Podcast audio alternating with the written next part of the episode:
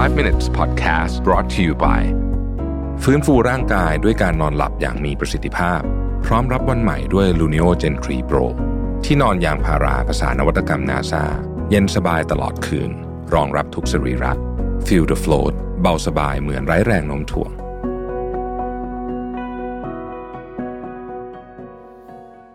สวัสดีครับ 5 minutes นะครับคุณอยู่กับโรบิทานุสาหะครับ หลายท่านน่าจะคุ้นๆกับข่าวเนาะที่เป็นข่าวที่อยู่ในแวดวงของวิชาการนะฮะที่ร้อนแรงพอสมควรนะครับ ก็คือข่าวที่บอกว่างานของแดนอารีลี่เนี่ยนะครับซึ่งเป็นนักเขียนชื่อดังเป็นอาจารย์ด้วยเนี่ยนะฮะมันเฟกหรือเปล่างานวิจัยนะฮะหรือว่ามันมีการบิดเบือนอะไรหรือเปล่านะครับ ซึ่งต้องบอกว่าถ้ามันจริงนะฮะถ้ามันจริงเนี่ยนะครับก็จะสร้างความสั่นสะเทือนให้กับวงการเลยแหละ เพราะว่า เขาเป็นคนที่ดังมากนะฮะแล้วก็มีแฟนคลับลูกศิษย์ลูกหามากมายทีเดียวทั่วโลกนะครับประเด็นที่ผมอยากจะบอกนี่คือว่าเวลาอ่านงานวิจัยเนี่ยก็ก็ก็ไม่ได้แปลว่ามันจะถูกร้อยเปอร์เซ็นต์นะฮะ วันนี้มีงานวิจัยอีกชิ้นหนึ่งที่ถูกท้าทายเหมือนกันน่าสนใจดีนะครับเอ่อคือเราคุ้นๆกับงานวิจัยชิ้นเดิมนะชิ้นเดิมนะฮะที่บอกว่าถ้าเกิดว่าคุณมีเงินที่สหรัฐอเมริกาเงินรายได้เนี่ยนะครับผ่านประมาณสัก 75,000 เหรียญหรือ 80,000 เหรียญต่อปี หลังจากนั้นเนี่ย การเพิ่มขึ้นของเงินมันจะไม่เพิ่มขึ้นของระดับความสุขจำได้ไหมฮะไองานวิจัยชิ้นเนี้ยซึ่งก็ถูกอ้างอิงอยู่เยอะมากเลยผมอาจจะเคยเขียนในหนังสือผมด้วยมั้งนะครับนี่เป็นงานวิจัยเก่าแล้วนะครับทีนี้เนี่ยมันมีงานวิจัยใหม่ที่เพิ่งถูกตีพิมพ์ออกมานะครับคนที่ทำการวิจัยเนี่ยคือ Killingsworth นะฮะเป็นงานวิจัยที่ถูกตีพิมพ์ใน Proceedings of Natural Academy of Science นะฮะคือง่ายๆอย่างนี้ฮะคือเขาบอกว่าเออไอไองานวิจัยเก่าอันนั้นที่บอกว่าความสุขเกิน รายได้เกิน 80,000 เหรียญต่อปีที่สหรัฐอเมริกาแล้วเนี่ยหลังจากนั้นเนี่ยความสุขมันจะน้อยลงต่ออดอัตราส่วนของรายได้ที่เพิ่มขึ้นแล้วนะครับคำคำถามคือว่ามันมันจริงหรือเปล่าเนี่ยนะฮะเขาบอกว่างานวิจัยนั้นเนี่ยอาจจะมีปัญหาในเชิงของการพึ่งพาความทรงจำของมนุษย์มากเกินไป เพราะว่าเขาถามใช้วิธีการสอบถามเอานะครับงานวิจัยชิ้นใหม่เนี่ยเป็นการใช้แอปพลิเคชันนะฮะคล้ายๆกับแอปพลิเคชันที่ผมเคยเล่าให้ฟังนะครับที่บันทึกอารมณ์ของเราอะนะฮะที่ชื่อ how we feel นะฮะ ประมาณนั้นคล้ายๆอย่างนั้นก็คือว่าเขาจะขอให้ผู้เข้าร่วมการเก็บข้อมูลครั้งนี้หรือว่าอาสาสมัครที่เข้าร่วมการทดลองครั้งนี้เนี่ยนะฮะเก็บข้อมูลผ่านการใช้แอปพลิเคชันนะครับความรู้เขาจะถาม 2คำถามใหญ่ๆกลุ่มใหญ่ ๆ คือความสุขณขณะนี้เลย ตอนที่กดอาจจะเป็นเช้าวันเย็นวันละสามครั้งนะครับกับความสุขโดยรวมของชีวิตนะฮะสมมติถามตอนกลางคืนว่าเออคุณคิดว่าวันนี้ชีวิตของคุณเนี่ยโดยรวมคุณมีความพึงพอใจมากขนาดไหน ตั้งแต่ไม่พอใจเลยจนกระทั่งพอใจมากๆอะไรแบบนี้นะครับเขาจะให้กด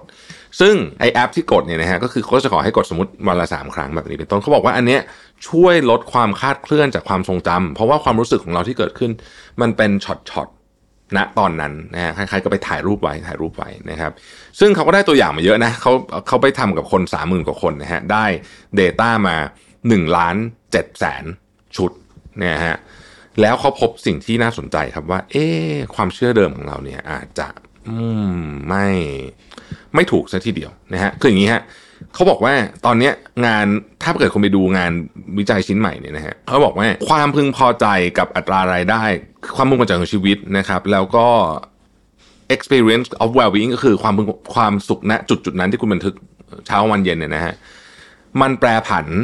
ตามรายได้เลย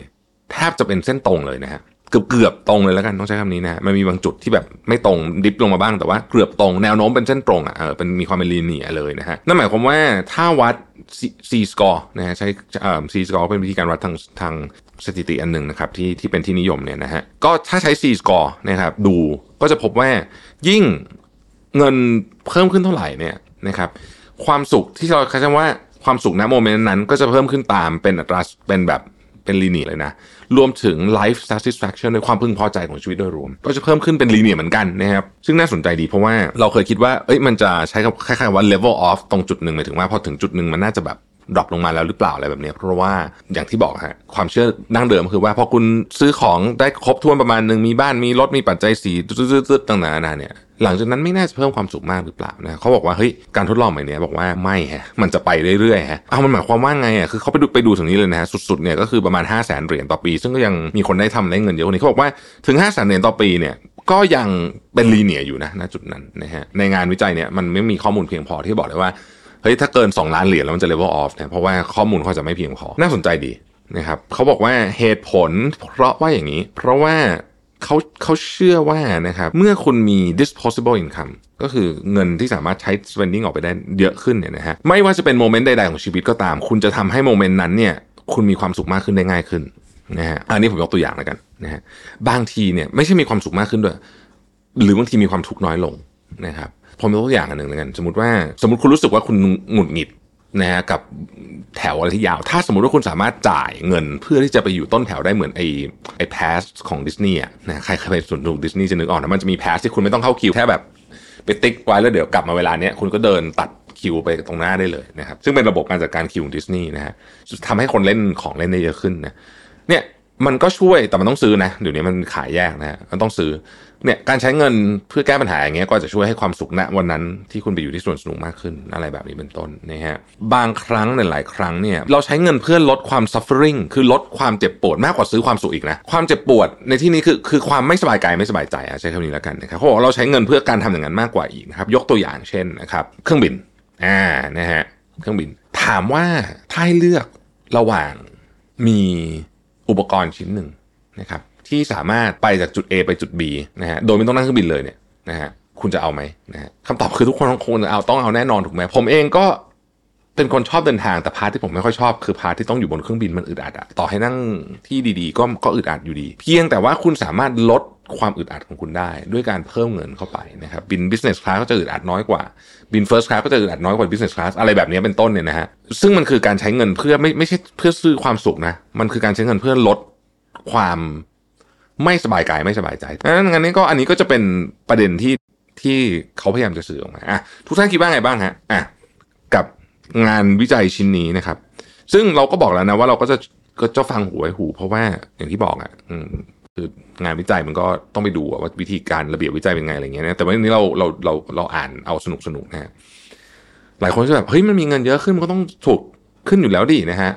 ผมว่าก็ถึงระดับหนึ่งแต่ว่าจุดเดิมที่เขาบอกว่า 8 0,000 เหรียญต่อปีเนี่ยอาจจะไม่ใช่จุดนั้นละอ่าผมคิดว่าการที่เราพอจะสรุปได้จากเรื่องนี้นะคือว่าสรุปได้คร่าวๆว่าไอ้จุดเดิมที่บอกว่า 8 0,000 เหรียญต่อปี แล้วมันจะ level off คือมันจะเป็นหลังนั้นมันจะเป็นคือมันจะขึ้นอย่างเงี้ยมันจะเป็นแบนไปเงี้ยอาจจะไม่จริงละ นะฮะมันอาจจะมีคล้ายๆกับว่าจุดที่สูงกว่านั้นเยอะอ่าจุดที่สูงกว่านั้นเยอะ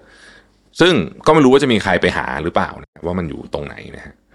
แล้วท่านทุกท่านคิดว่าไงบ้างนะฮะลองแสดงความคิดเห็นกันมาในคอมเมนต์นะครับ ขอบคุณแล้วพบกันใหม่พรุ่งนี้นะครับ สวัสดีครับ 5 minutes podcast presented by ฟื้นฟูร่างกายด้วยการนอนหลับอย่างมีประสิทธิภาพ พร้อมรับวันใหม่ด้วย Luno Gen 3 Pro ที่นอนยางพาราภาษานวัตกรรมนาซา เย็นสบายตลอดคืน รองรับทุกสรีระ Feel the float เบาสบายเหมือนไร้แรงโน้มถ่วง